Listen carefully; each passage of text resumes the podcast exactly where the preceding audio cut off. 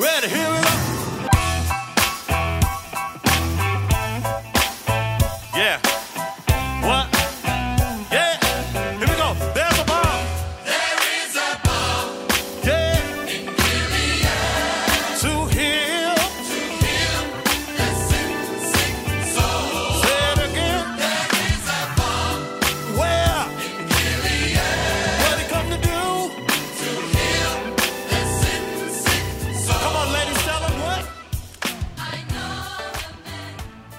Welcome to the Pastor's Cut podcast for the week of January 21st, 2024. I'm here in the studio with Marissa. First- Hello. what do you think about the new theme song? Did I love it. Okay. Yeah, I love gospel. It's Uh, great. is it- is it yeah, all I feel it's a little bit of a bait and switch though. Why, why's that? I know you get people all excited about gospel music. It's like, hey guys, and, then hi. we, and then we just, oh man, are you saying I'm not upbeat enough? no, no, you're great. You ain't giving it up. I'm telling you, I feel a little bit disrespected. Uh, well, welcome to the Pastor's Cut podcast for this week. I'm here in the studio. You've heard Brad. Marissa's right here. Dave is here in spirit. I think he's on the road somewhere this morning. So he's not here. Marissa, it's just the two of us. All right. Best thing about Christmas for you, since I didn't get to uh, talk to you about this last week? Oh Goodness, I just being with family and not going to school, not having to wake up early. We're not morning people. I know you're a morning person. We're Oh, not I- morning people. Man, the morning is the perfect time to get stuff done. Oh well, when I, when it happens, it's like, oh yeah, this is nice. I see why people do this, but no. Are you by disposition not a morning person or by habit because you stay up so late? Um, probably half and half. Okay. yeah. That you really didn't answer my question. No. That's all right. you know people who don't feel like they have enough control over their daily like your day Mm-hmm. um, will hesitate and procrastinate and going to bed because those are the wee hours of the morning when you can you know except for it's not the morning it's the evening Right.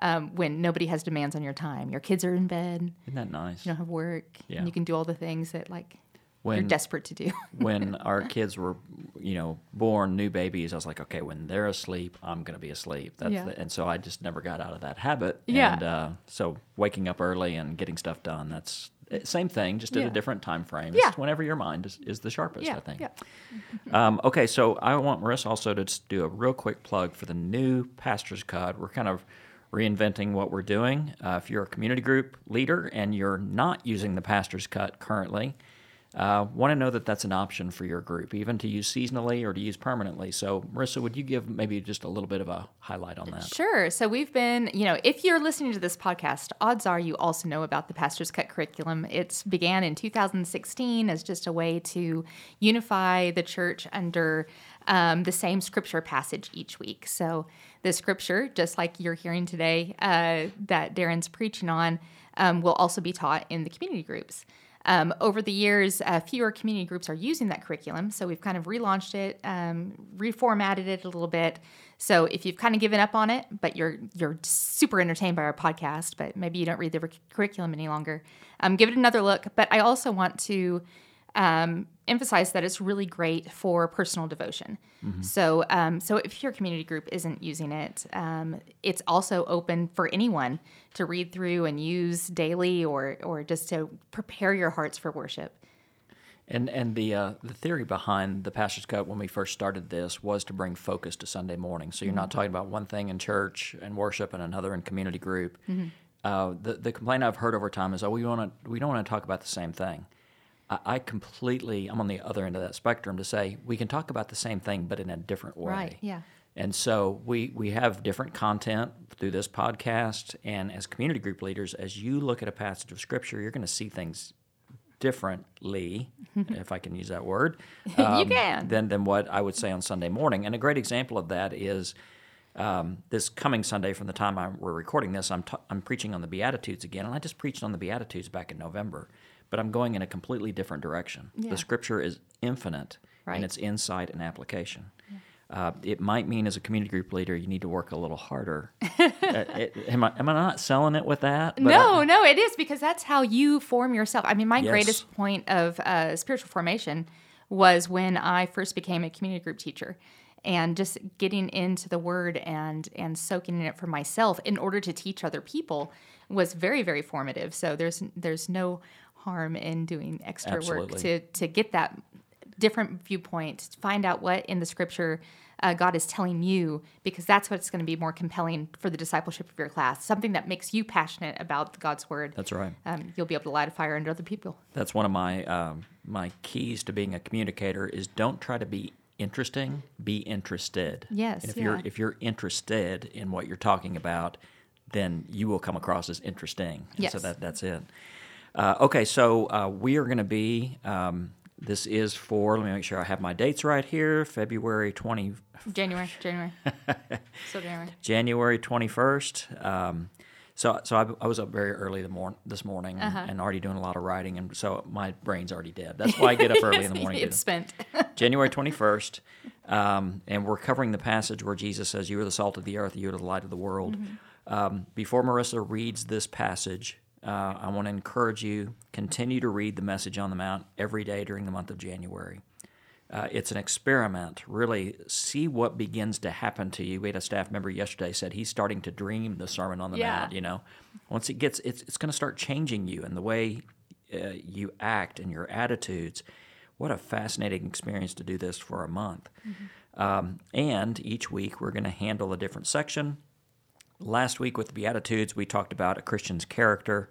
Today we talk about a Christian's influence. So I'm going to ask Marissa to read the text for the day uh, Matthew chapter 5, verses 13 through 16. You are the salt of the earth.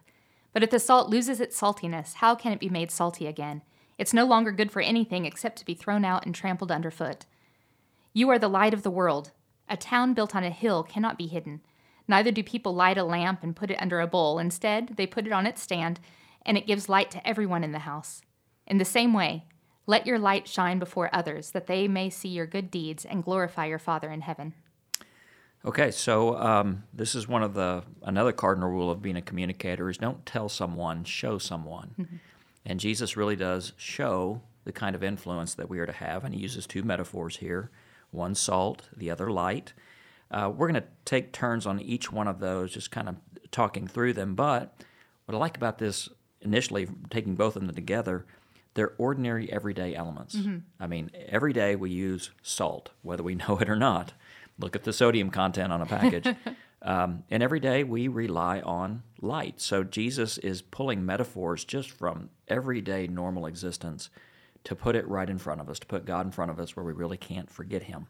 So um, let's talk about salt first. Marissa, with your Jewish background and history and, and inculcation and all that, you, Yes. you probably have some Jewish history here. I, I just think you probably do. I don't know. You're really calling me out, but I do. And and you, when you say your Jewish background, uh, your- an, a, a interest in the cultural context of the scripture. Your Yeah, background yeah. study. Thank Yeah, you. yeah. That's what I meant to say. Yes. Yeah. Yeah. Well, um, uh, no, I don't have anything.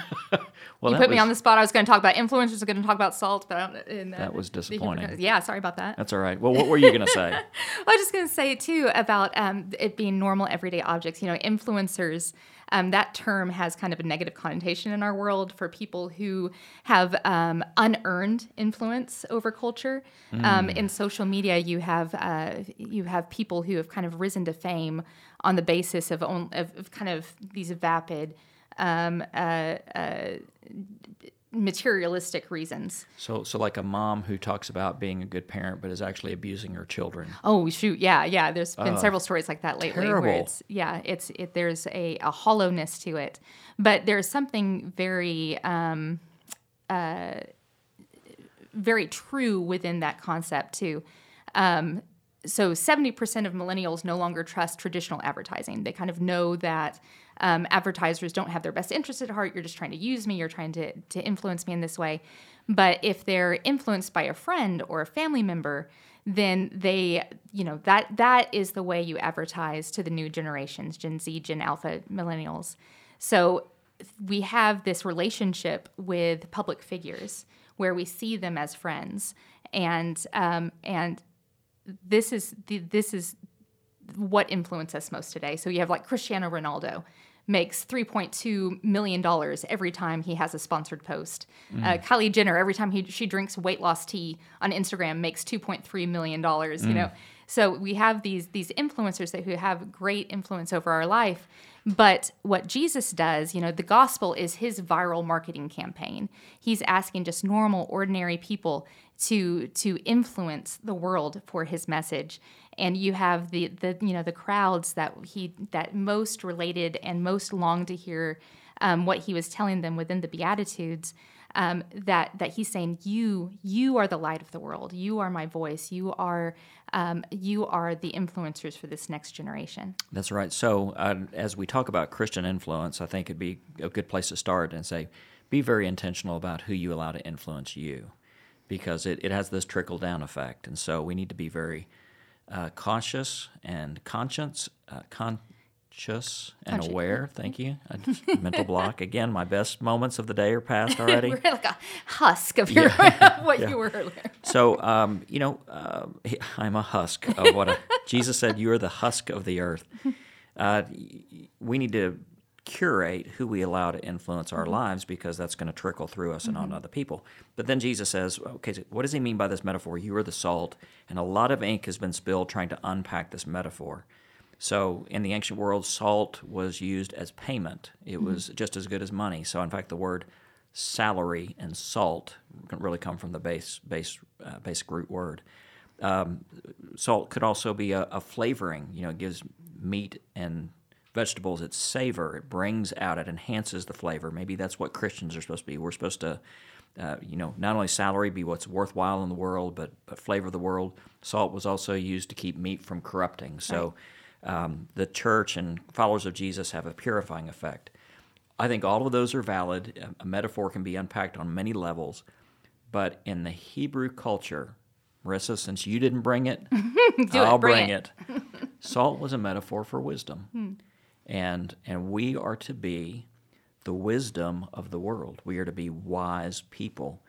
A lot of different ways we can define wisdom. My go-to is the ability to do the right thing at the right time for the right reasons. And as we influence people, we need to think about what's the right thing to do here. And especially in context to another person, the rule of thumb is always whatever I'd want done to me, I should do to that person. To do the right thing at the right time. Not everything should be done right now. Sometimes it's a good policy to wait. Other times we just procrastinate. Do the right thing at the right time, and then to make sure our um, our motives are pure to do the right thing at the right time for the right reasons. If we lose that, Jesus says we are worthless. And we, we will not benefit the world and will not benefit the very people that we are called to influence. Um, let, us talk about this for just a minute um, as part of an application. And if I were teaching this in a community group, I would say, who is the group of people that you most have influence over? And so let's let's talk about that for just a moment. Obviously, Marissa, as, as parents, you and I both have influence over our kids. right Um, your children are younger than mine. What what competes for your influence over their lives? as my kids are getting older they're friends Yeah.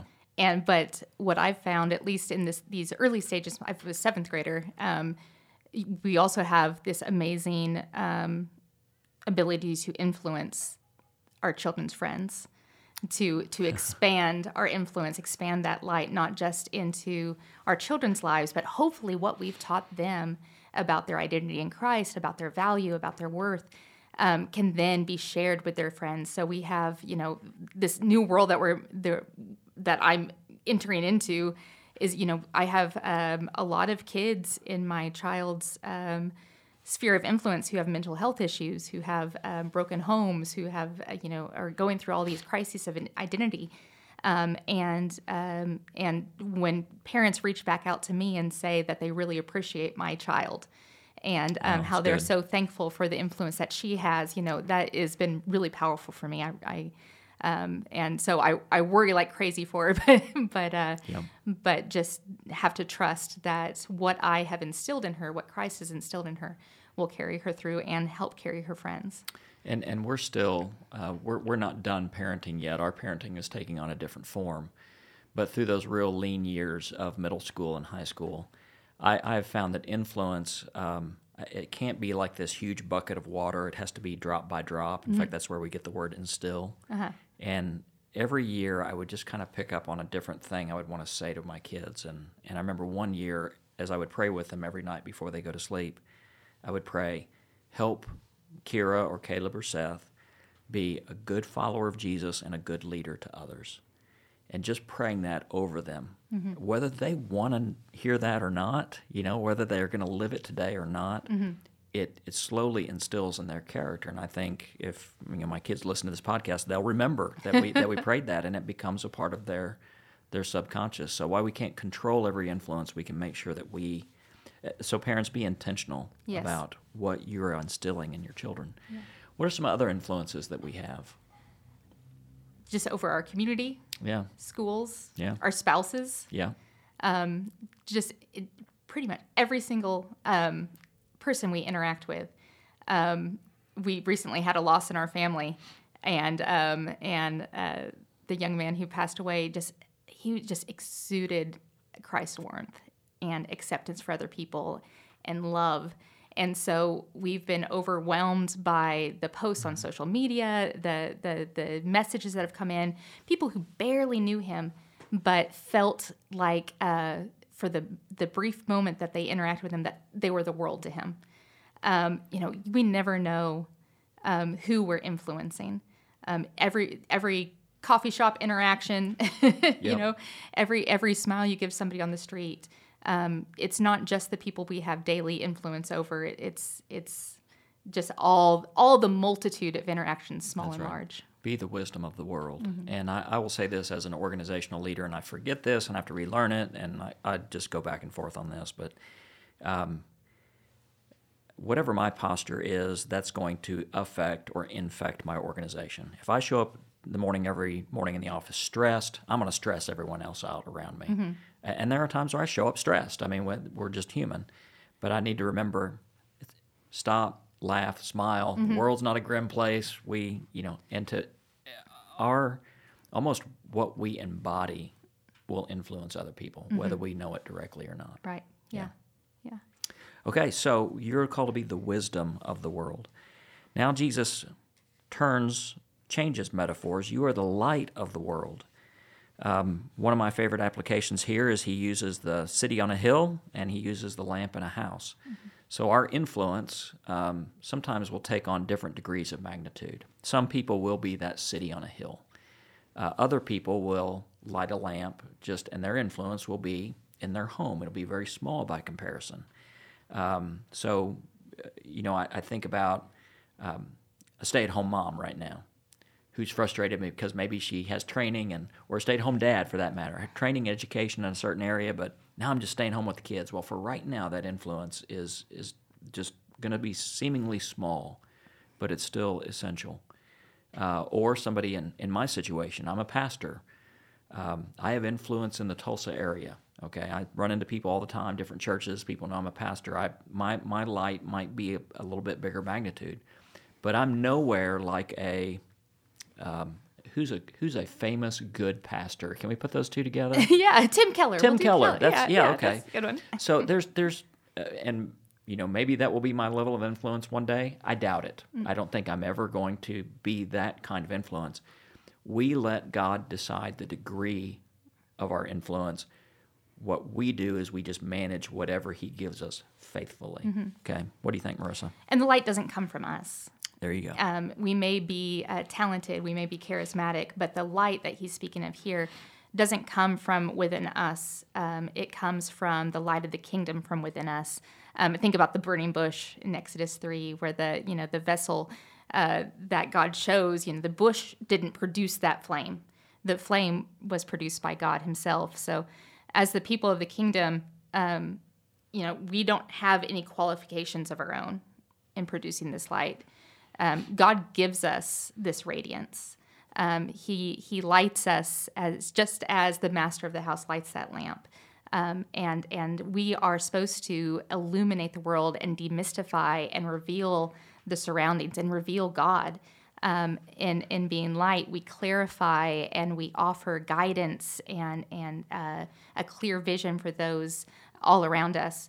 Um, so you know when we were in Israel, and, and for those of you at home who have um, seen the oil lamps that were used in households, Yep. they're very, very small. They produce a very, very small amount of light. Um, and in, in order to, um, you know, strategically best use that lamp, they had to be put on lampstands um, to be kind of used to their maximum benefit. Um, and the lights were left burning all night long. They last forever. Yes, yeah. yeah, It just it's just this tiny little little glow, but it was enough where where they felt like this uh, the mysteries of the world, the chaos and the and the the uh, spiritual darkness that darkness meant for them, um, that that was um, abated by that small small light, um, and that's what we do for the world. And I just think of um, you know when Jesus is speaking about throughout this uh, this discourse, he's not necessarily saying, um, uh, you know, there's there's a bad group of people and a good group of people, but that there's good and there's better. There's what we've been doing according to the law, and there's God's ultimate plan for us. Um, and so, so you know, I think it's good to note that we all have that light. Just some of us are hiding it away. Yeah. Um, so when we read things like, oh, being trampled underfoot and we're not being good put to good use, and we have this kind of like this uh, um, fear of being the Church of Laodicea and um, and being thrown out.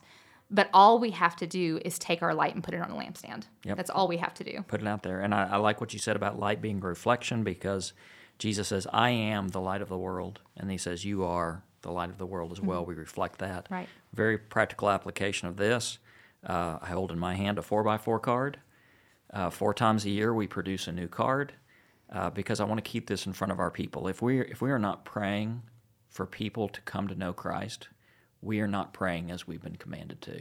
And I, I don't mean to sound real heavy-handed with that, but if we if we love God and we love people as we're commanded to, we want people to get close to God. And so I want you to take your four by four card and think about that family member, that coworker, that neighbor, that friend that may not know Christ. And as you put them on this list, what you're doing is you're saying, here who is who I'm going to intentionally trying to try to influence for the sake of the kingdom and that they may know Christ. Um, just recently, you know, I've had somebody on my list, the last uh, card, and I've, I've moved them over to my new card just this morning I got an email from that person and kind of unexpected, uh, unannounced, but I see that praying for them is is producing um, an opportunity there that I don't believe would be there otherwise, and so that's a very practical way. And if I were teaching this in a community group, I would say stop right here and say, "Who's on your four x four card?" And if you've not picked one up, you've not put some names down, and I, I get it, not everyone wants to fill out a card but I think we ought, all ought to be praying for people that don't know Christ. So take time and talk about who we want to strategically influence. Yeah. Uh, okay, so we're kind of going to button this up. Marissa, what else you got over here that's really good? when you're talking about the four by four card, I'm sure there's some people that may have um, they may not know who to put on that card. You might not know someone who needs Christ. Just think of like my time at OBU, and uh, Okay. you know you kind of get yourself into a bubble of of um, of the people around you. So if you don't know somebody that you can put on this card, one of my favorite uh, metaphors for for what salt can do is that it's a preservative, like you said, Yeah. and um, when things are falling apart, we're supposed to be the salt that preserves that situation. As Christians, we're supposed to be attracted to the mess of the world, and when we see things falling apart, we get in there. And um, you know that's a big difference between people who love religion and live the gospel. Is if you if you are too wrapped up in a Christian world where you don't even know someone who doesn't know Christ, then that might be an indicator that you need to get out into the world and be saltier. Um, you know, uh, it, he tells us pretty clearly if you want to be in the kingdom of heaven, um, you have to love people and you have to get out into the world. Yeah. And um, there's a, a, a quote from a Christian influencer um, and that uh, I really, really like um, when it comes to uh, the metaphor of salt and light. She says, Do not be dismayed by the brokenness of the world. All things break and all things can be mended, not with time, as they say, but with intention. So go, love intentionally, extravagantly, unconditionally. The broken world waits in darkness for the light that's in you. There you go. That's good. And you know, as you talk about that, uh, one of the uh, categories of the 4x4 card is praying for a coworker. And that's funny as, as staff, Yeah. you know, we populate our 4x4 cars like, well, I work with people at a church. So I know. I want to see everybody's four x four car Who do you Yeah. write down there? Who you're worried about? actually, but just, Marissa, just between you and me, I put Brad on there. Brad, Brad's Wow, on my 4x4 too. Bless card. his heart. I'm praying for you, Brad. I'll take all the prayer I can get. All right. Um, okay, so I, I think that's it. This is uh, this is a passage all about influence, and, and again, this um, it's just a framework. Brad, I'm kidding. You really are a, a good guy and a great follower of Jesus. I wasn't thinking you were. I was hoping you were.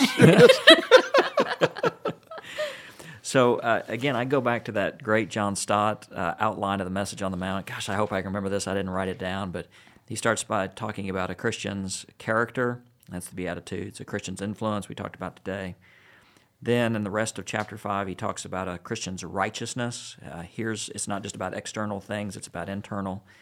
Then he talks about a Christian's devotions, uh, giving and prayer and fasting. Uh, a Christian's ambitions. Don't store up for yourselves treasures in on earth, but in heaven.